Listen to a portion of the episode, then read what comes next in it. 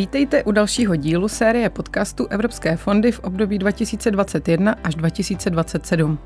Jmenuji se Lucie Weigertová a zastupuji Národní orgán pro koordinaci Ministerstva pro místní rozvoj.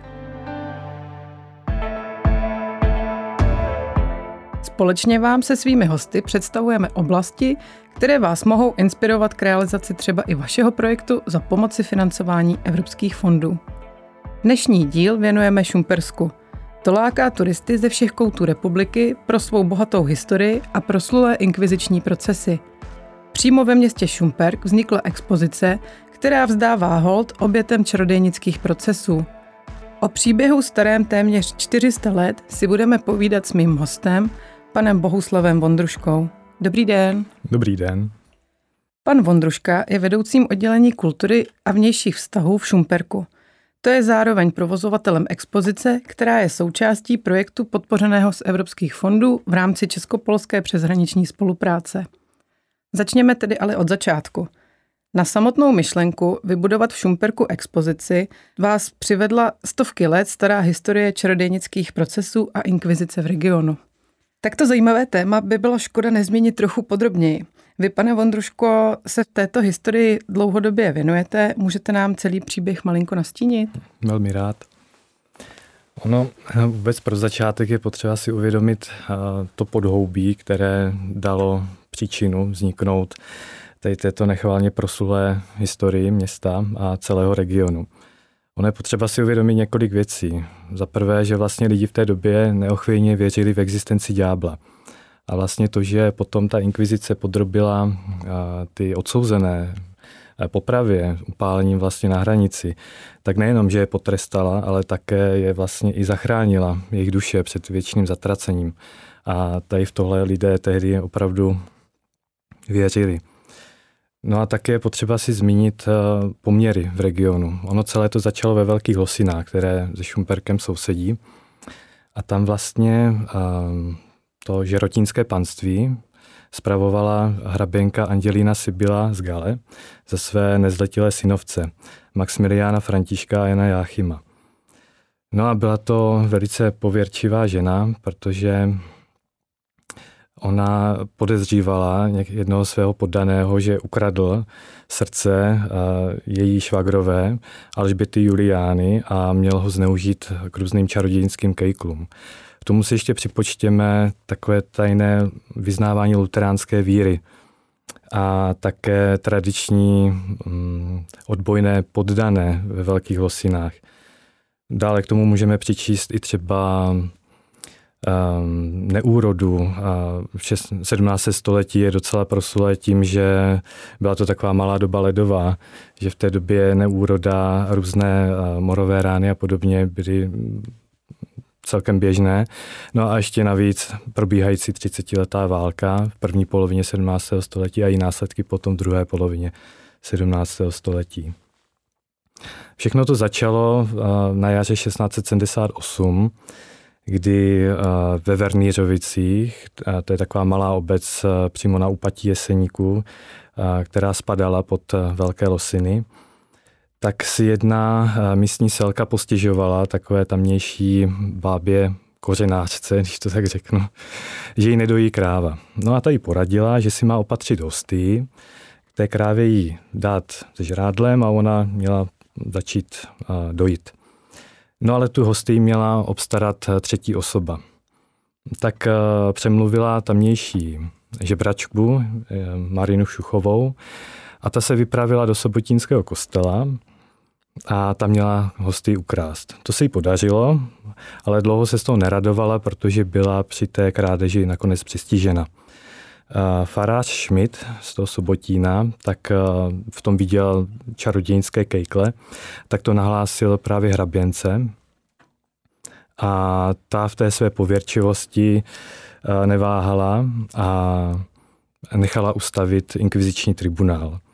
Na různá doporučení se eh, do čela inkvizičního tribunálu posadil eh, Jindřich František Boblik, kterého eh, znají určitě třeba čtenáři Kladiva na čarodějnice nebo diváci filmu od Takara Vávry. Postava Jindřicha Františka Boblika je poměrně zajímavá. Ona se traduje taková ta obvyklá myšlenka, že on byl mm, jako ziskuchtivý, že prahnul po penězích, pomoci a podobně. Ono podle posledních bádání historiků se přišlo na to, že on ani nebyl takhle zaměřený, takhle účelově, ale spíš to byl opravdu fanatik, který opravdu viděl té své práci nějaký smysl v tom, že musí ten region, to, tu oblast zbavit toho čarodějnictví a podobně. Po ustavení inkvizičního tribunálu byly zatčeny první tři ženy. Byla to ta Dorota Davidová, která potřebovala tu, tu hostii, potom Dorota Greová, která jí to poradila, že si tu hostý má patřit, potom ta teda žebračka, která to ukradla a ještě k ním přibyla nakonec i čtvrtá žena, Marie Celíchová z Vikířovic. A postupně a některé ženy už když viděli třeba mučící nástroje, které tortura se tehdy běžně používala na vynucování, když to tak řeknu, vynucování, přiznání, čarodějnictví, tak některé ženy už jenom při pohledu na tyto nástroje začaly přiznávat nejrůznější věci. Ty zatvrzelejší, když to řeknu v vozovkách, tak ty už byly podrobeny tortuře. A ta se vlastně sestávala ze tří stupňů podle tehdejšího práva. Byly to vlastně palečnice, španělská bota a vytahování na žebřík. Kdy v některých třeba filmech a podobně, třeba středověkých se tomu říkají skřipec, ale správně je žebřík. No a při tady těchto, při vykonávání tohoto práva utrpného vlastně všichni, eh, kteří tomu byli podrobeni, tak přiznávali eh, nejrůznější věci, jako třeba účast na Petrových kamenech, což je ten slavný kopec eh, nebo ta hora v Jeseníkách, kde se měli údajně odehrávat různé sabaty a nepřístojnosti a podobně. Měli tam létat na košťatech, v kouzelných koleskách a podobně. První poprava, protože tyto ženy byly tedy se k tomu tedy přiznali na, na základě toho mučení, tak první poprava proběhla 7. srpna 1679. A popraviště ve Velkých Losinách bylo vlastně v areálu dnešních lázní. Kdybyste byli někdy ve Velkých Losinách, tak pokud byste se pohybovali poblíž pavilonu Šárka, tak tam zhruba v těch místech to bylo. A ty první exekuce byly dokonce, nebo to odsouzení bylo upálením zaživa. A těm nešťastnicím byly pro zmírnění toho trestu třeba přivázány um, pitlíky se střelným prachem pod, pod krk, aby při tom výbuchu v těch plamenech je to jako zadusilo a podobně. A byla to samozřejmě obrovská podívaná, vždycky se na to silo, um, sila hromada lidí se podívat a podobně. Po tady této první exekuci potom následovala další obvinění. Boblik se záněl eh, nejrůznější obvinění i začal zánit nejrůznější obvinění i na eh, šumperské občany. A tak se postupně stalo, že se už v těch prvních letech čarodějnických procesů začala smíčka podezření stahovat i nad Šumperkem. Eh, mezi prvními začenými byla Marie Sattlerová, manželka bohatého barvíře ze Šumperka Kašpara Sattlera, a poté farská kuchařka Zuzana Foglíková a také Marie Peškejová. A tyto ženy byly opět podrobeny konf- vzájemným konfrontacím, nakonec i mučení a také psychickému teroru, který na ně Boblik vyvíjel. Zajímavá je postava Marie Peškejové. A to byla velice statečná žena. Ta dlouho veškerému mučení a tomu zmíněnému psychickému teroru zdorovala. Ona doufala, že se vrátí domů ke svým pěti dětem, které doma po začení zanechala a manželovi. A bohužel to nelidské mučení nevydržela. K čarodějnictví se tedy přiznala a v roce 1683 byla upálena. Už během těch prvních zatčených osobách, nebo od těch prvních zatčených osob se podařilo Bobligovi získat eh, udání i na Krištofa Aloise Lautnera, šumperského děkana, právě hlavní postavy románu Kladivo na čarodějnice. Děkan Lautner je v podstatě, dá se říct, taková nejznámější oběť čarodějnických procesů. Šumperko je dokonce po něm pojmenována i ulice a na bývalé fáře má dokonce pamětní desku od roku 2000. Děkan Lautner byl velice oblíbenou osobou v Šumperku. Byl také poměrně tolerantní vůči takové té, tomu tajnému vyznávání luteránské víry. A nějakým způsobem se podařilo Bobligovi na něj získat 630 udání, že měl na Petrových kamenech například eh, oddávat eh, ve jménu ďábla, stejně tak eh, křtít novorozeňátka ve jménu ďábla. Nakonec již v roce 1680 se podařilo Bobligovi na něj vydat zatýkač a byl poté dlouhých pět let Lautner vězněn, od roku 1683 dokonce i mučen.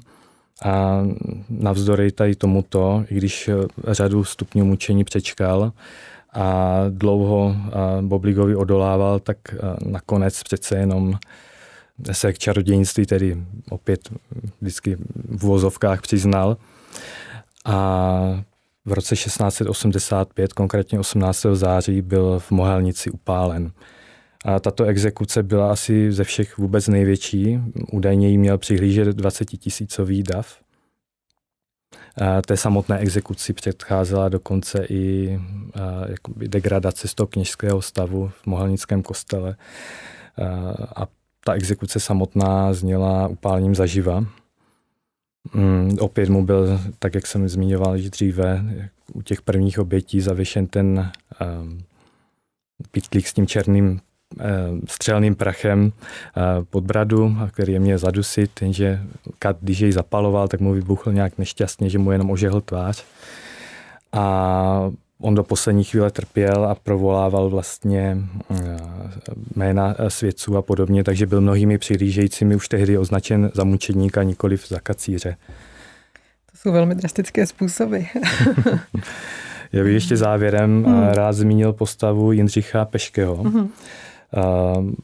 Ta Marie Peškejová, to není zoda men, to, to byli manželé.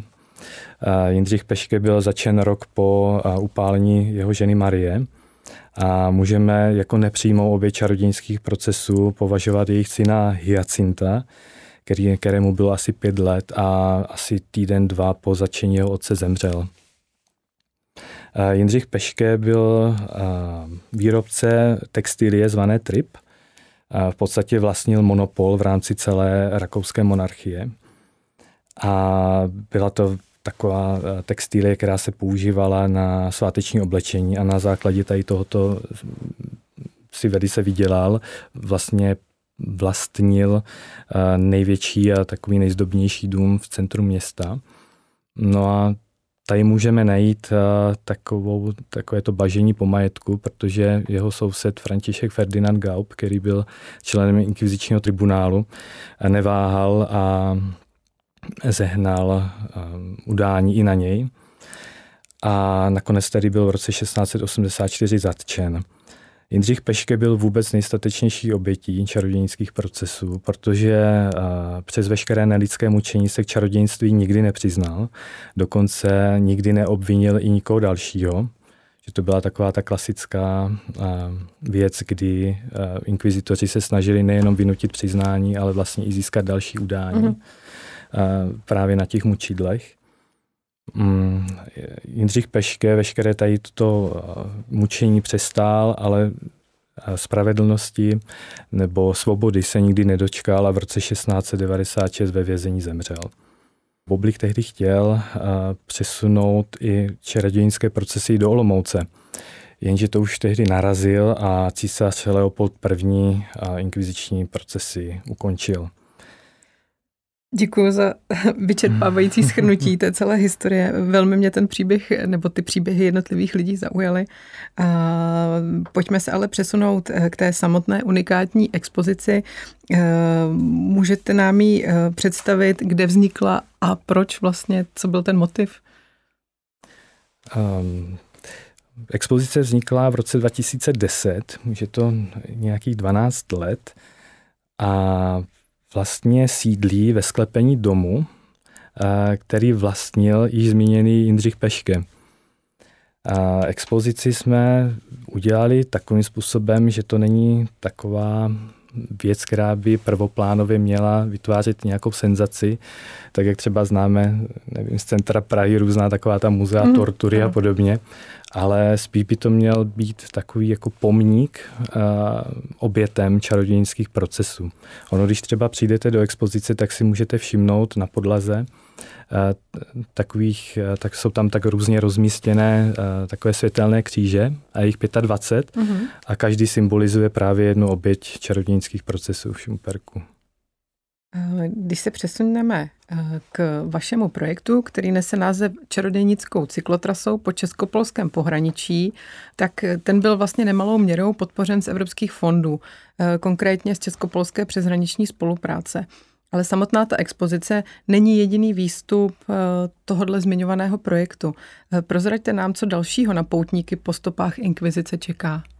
Ona expozice čarodějnické procesy byla vytvořena dokonce v rámci druhé etapy tady tohoto projektu. V rámci té první vznikla cyklotrasa, která vede z Polska uh-huh. až přes Jeseníky, Šumperk až do Mohelnice a vlastně mapuje veškerá místa, která jsou jakýmkoliv způsobem s čarodějnickými procesy, ať už s těmi jesenickými, a niskými, které probíhaly v první polovině 17. století, tak eh, hlavně s těmi šumperskými a velkolosinskými, které probíhaly v druhé polovině mm-hmm. 17. století. V rámci té expozice vzniklo takové turistické informační místo. A také uh, náš partner Poviat Nisky, tedy jako okres, mm-hmm. okres Nisa, vytvořil uh, prodloužení té původní cyklotrasy. Uh, vyrobil také uh, určité tiskoviny, jako mapy a podobně. A rovněž e, i ve svém muzeu vytvořil e, takový, sice menší, ale také expozici čarodějnických procesů, které se právě zaměřily na tu nízkou část e, tady této historie. A ještě jsme měli třetího partnera v tomto projektu, to byly jeseníky Združení cestovního ruchu mm-hmm. A ty vydali knihu Zpráva o nevíře historika Drahomíra Polácha a historičky Michaly Neubauerové a ty mapují jesenické a nízké procesy, tak i ty šumperské a velkolosinské. A když e, třeba vezmeme kolo a e, projedeme si celou tu stezku, jsou tam jednotlivé zastávky a mm, kolik jich je, co na nich můžeme vidět? A to vám teďka teda závě nespočítám, kolik je, ale jich opravdu hodně. Vím, že ta celá cyklotrasa má snad více než 130 kilometrů mhm. a nespočet výškových metrů, protože to vede přes Jesenické hory ale vlastně na každém tom zastavení najdete takový pomníček. Mm-hmm. Uh, myslím, že je to taková žulová deska vždycky, myslím, že je to žula.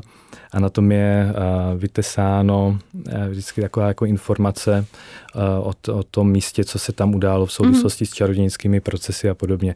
A je to tak jako stylisticky udělané, že to je v podstatě pomníček té konkrétní události mm-hmm. na tom místě. Ano, ano. Eh, jakou roli eh, hrají dotace ve financování vašich aktivit eh, a jakou částku jste obdrželi? Ono, pokud bychom se bavili konkrétně o tomto projektu, tak vím, že bez těch bez té dotace z Evropského fondu by vlastně tato expozice ani nevznikla protože tehdy a, přece jenom je to nějakých 12 let a priority města Šumperka byly nastavené trochu jinak a ten cestovní ruch byl v té době trošku popelkou. Mm-hmm.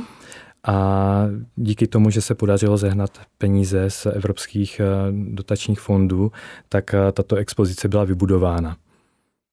A co se týče konkrétních peněz, celý ten projekt vyšel na tehdejších zhruba 15 milionů korun přičemž eh, více než 85% bylo eh, spolufinancováno Evropskou mm. unii z Evropského fondu pro regionální rozvoj v rámci přeshraniční spolupráce mezi Českou republikou a Polskou republikou. A město Šumperk bylo vedoucím partnerem a získalo částku nějakých 10 milionů korun. Mm. A povíjat Nisa zhruba 3,5 milionu korun a Jeseníky Združení cestovního ruchu na vydání knihy Zpráva o nevíře eh, zhruba 1,5 milionu korun. Uh-huh. A váš polský partner se v projektu zaměřil na co? Vy jste už zmiňoval uh, rovněž expozici a na té polské straně uh, ty inkviziční procesy probíhaly obdobně jako v tom Šuperku? Probíhaly obdobně, možná i ve větším měřítku, mm. ale ty šumperské velkolosinské jsou, dá se říct, slavnější kvůli tomu, že se dochovalo mnohem víc archiválí a jsou tedy mnohem lépe zmapované. Mm. A samozřejmě tomu napomohla i, i zmíněná kniha Kladivo na čarodějnice a film o Takara Vávry, stejnojmený film Kladivo na čarodějnice. Ano. Je vidět, že dotace eh, z Evropské unie výrazně pomohly zatraktivnit město, a to je nejen pro místní, ale také pro turisty, ale eh, každá mince má dvě strany. Objevila se na cestě k získání dotace nějaká překážka? asi ne překážka, ale tehdy před těmi 14 lety, protože ten projekt začal v roce 2008, tak uh, to byla pro město a pro úředníky, kteří ten dotační titul administrovali, novinka v tom, že jsme byli poprvé v roli vedoucího partnera. Protože ta částka, kterou jsme požadovali z toho dotačního titulu, byla největší, takže jsme se pasovali do role vedoucího partnera. A tehdy se změnila i eh, administrativa, takže to bylo taková, taková nová výzva, dá se říct eh, v tom, ale myslím si, že se s tím kolegové poprali velice, velice dobře. Jak se vám spolupracovalo s partnery jiné národnosti? Naráželi jste třeba e, na problémy s komunikací? Hmm, to si nemyslím, protože ne, že by čeština a polština byly podobné jazyky, ale nějaké podobnosti se tam dají najít. A my navíc s okresem Nisa a s městem Nisa už jsme v minulosti už se spolupracovali a spolupracujeme už se nyní, mm-hmm. protože město Nisa je dokonce partnerským městem Šumperka. Mm-hmm. A ty mezinárodní vztahy jsou budované dlouhodobě již od 90. let, takže tam nebyl prakticky sebe menší problém. Když se ještě eh, vrátím vůbec k tomu čerpání nebo k tomu procesu, eh, je něco, co vám tu práci naopak usnadnilo a co se vám určitě vyplatilo a doporučil byste případně i ostatním příjemcům, kteří by zvažovali eh, nějaký obdobný projekt? Tam asi to zmíněné budování vztahu již od těch v našem případě 90. let, kdy opravdu se nám vyplatilo, že máme jednak eh, uzavřenou partnerskou smlouvu s městem Nisa, tím pádem máme blízko i k, k okresu Nisa, eh, takže tam bych doporučil opravdu dlouhodobě pečovat o, o vztahy. A konec konců ono je to i cílem tady těchto projektů, aby se eh, tady tyto vztahy jenom prohlubovaly. Ano, ano, to s vámi naprosto souhlasím. V této části se obvykle svých hostů ptám, Eh, jestli by do podobného projektu šli znovu. O vás ale vím, že jste tento krok již učinili a co dalšího chystáte? Mm, jak jsem říkal, ona ta expozice už nějakou dobu existuje, tedy nějakých 12, více než 12 let. A ne, že bychom si stěžovali na úbytek návštěvníků, naopak ten trend je takovým v čase i navzdory covidu eh, mírně stoupající. Ale přece jenom už bychom rádi eh, expozici modernizovali, eh, hlavně ji vylepšili po stránce technické, protože ta expozice zahrnuje audioprůvodce, který funguje na automatickém principu, to znamená, že vlastně dostanete sluchátka na uši s takovým přístrojem a tak, jak se v té expozici pohybujete, jak přecházíte mezi místnostmi, tak se vám ten výklad přizpůsobuje. No ale tady toto technické zařízení, byť v té době před těmi 12 lety bylo eh, na špičkové úrovni, tak dnes už technicky zastarává a i z tohoto důvodu bychom potřebovali expozici modernizovat a případně i doplnit do nějaké nové moderní prvky, jako je třeba, napadá nás třeba videomapping a podobně. Mm. Takže hledáme uh, dotační tituly, opět nejlépe z přeshraniční spolupráce, abychom tady toto mohli realizovat. Když jsme eh, se v letošním roce o to pokusili, ale nepodařilo se nám na polské straně eh, získat partnera, který by podobně kvalitní projekt dokázal nachystat, takže to budeme opět zkoušet v roce příštím. Teď jsme tedy mluvili o relativně blízké budoucnosti, zeptám se ale také na vaše vize a plány do budoucna. Co se vám v současné době honí hlavou a co byste v Šumperku v průběhu následujících let ještě dál realizovali? Ono, Šumperk to nejsou jenom čarodějnické procesy, to zdaleka ne.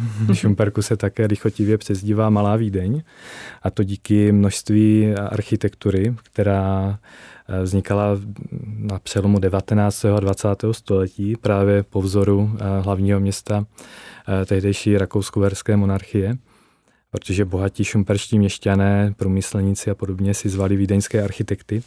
A tak se stalo, že se Šumperku přezdívá Malá Vídeň. My to rádi jako v těch marketingových aktivitách mm-hmm. používáme. A právě v rámci té, toho boomu, to, to je průmyslové revoluce a, a tak podobně, tak vznikla v Šumperku v 18. století manufaktura, jejíž vlastně ta administrativní část, ta barokní část se dochovala. Město Šumperky před několika lety získalo do svého vlastnictví a postupně bychom rádi eh, ji opravili, protože ta budova je v havarijním stavu. Teď se nám zatím tedy podařilo ji zakonzervovat tak, aby se nám dále nerozpadala. Mm, ale rádi bychom tam vytvořili muzeum textilnictví, které mělo v Šumperku velice bohatou tradici. A tak eh, hledáme vhodné dotační tituly a hlavně opět partnera na polské straně, který by do toho s námi šel. Protože tohle už je opravdu velký projekt, který si vyžádá desítky milionů korun a tak bychom rádi v následujících letech toto realizovali. Tak vám při tom hledání přeji hodně štěstí. Eh, děkuji panu Vondruškovi, že přijal naše pozvání, přiblížil nám nejen poutavou historii Šumperska, ale také, že s námi sdílel své zkušenosti s evropskými projekty. Děkuji za vaše milé povídání. Rado se stal. Zajímá vás, zda i váš projekt může být podpořen z fondů EU, podívejte se na web dotace.eu.cz. Najdete na něm aktuální informace, na co lze prostředky evropských fondů využít.